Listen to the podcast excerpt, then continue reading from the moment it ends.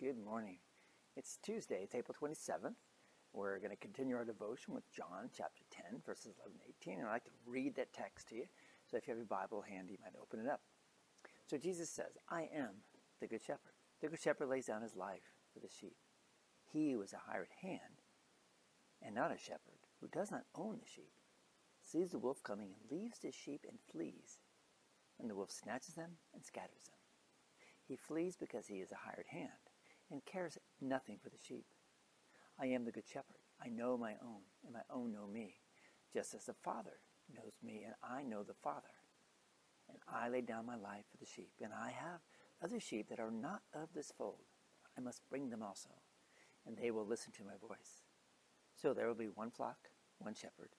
For this reason the Father loves me, because I lay down my own, my life of my own accord and I, I may take it up again. No one takes it from me, but I lay it down on my own accord. I have authority to lay it down, and I have authority to take it up again. This charge I have received from my Father. That's our text.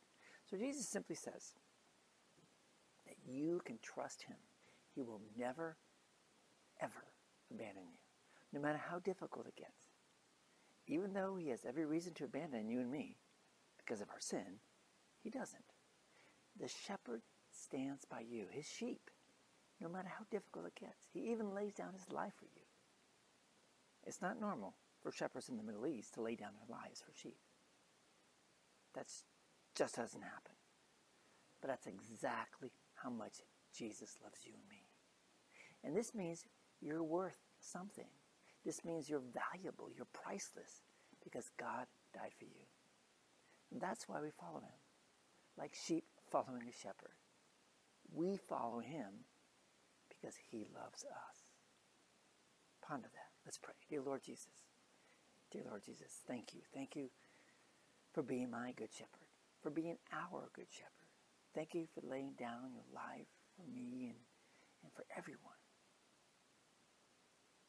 And now you have risen from the dead and you tell me to trust you and to follow you. Help me to remember your goodness as my shepherd. Amen.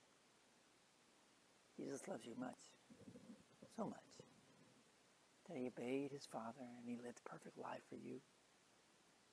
He then got scourged and spit on and, and just slaughtered as he nailed him to a cross for you and me, for the whole world.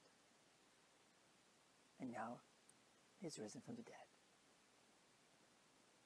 that because he loves you and me and everyone else. He is our good shepherd. Take some time. Think of somebody who needs to know they have a good shepherd out there.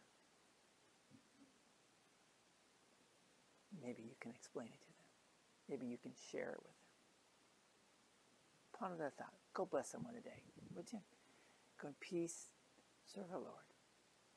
And we'll see you tomorrow. God bless.